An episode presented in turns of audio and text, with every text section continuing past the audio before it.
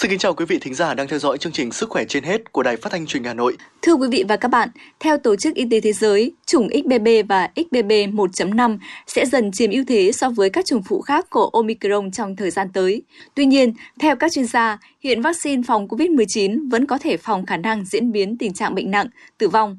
sau khi Bộ Y tế công bố ghi nhận sự xuất hiện của các ca bệnh mắc biến thể phụ XBB của Omicron tại Tây Ninh và Thành phố Hồ Chí Minh, các biện pháp triển khai ứng phó đã được yêu cầu thực hiện trước diễn biến của biến thể này. Bộ Y tế cho biết đã ghi nhận sự xuất hiện của biến thể XBB tại các tỉnh Tây Ninh và Thành phố Hồ Chí Minh. Đây cũng sẽ là chủng dần thay thế các chủng cũ hiện nay, Do sự gia tăng giao lưu đi lại của người dân vào dịp lễ Tết nên sự xuất hiện của biến thể phụ XBB.1.5 trong thời gian tới là khó tránh khỏi. Vì vậy, các biện pháp chẩn đoán và bảo vệ hiện tại vẫn có hiệu lực, bao gồm cả vaccine phòng COVID-19.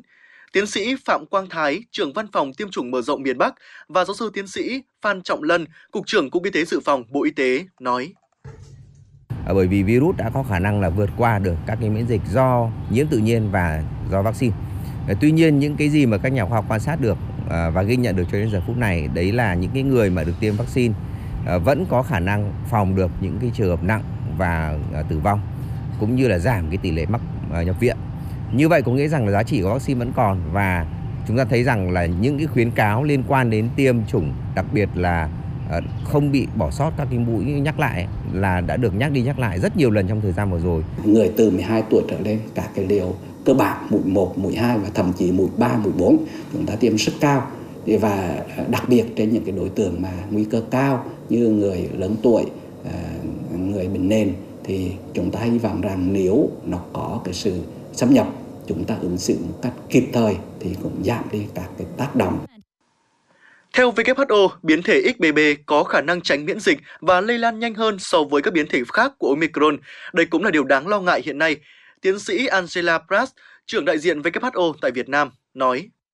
Tiêm vaccine phòng COVID-19 đầy đủ, đúng lịch, đặc biệt quan trọng đối với các nhóm có nguy cơ cao, bao gồm người lớn tuổi, nhân viên y tế, người bị suy giảm miễn dịch, người có bệnh nền, giáo viên, phụ nữ mang thai và những người lao động thiết yếu. Trong những tuần tới và đặc biệt là trong thời gian Tết Nguyên đán, chúng ta cần đảm bảo rằng cả người lớn và trẻ em đều được bảo vệ, hệ thống y tế có thể tiếp tục hoạt động tốt và nền kinh tế và xã hội có thể tiếp tục mở.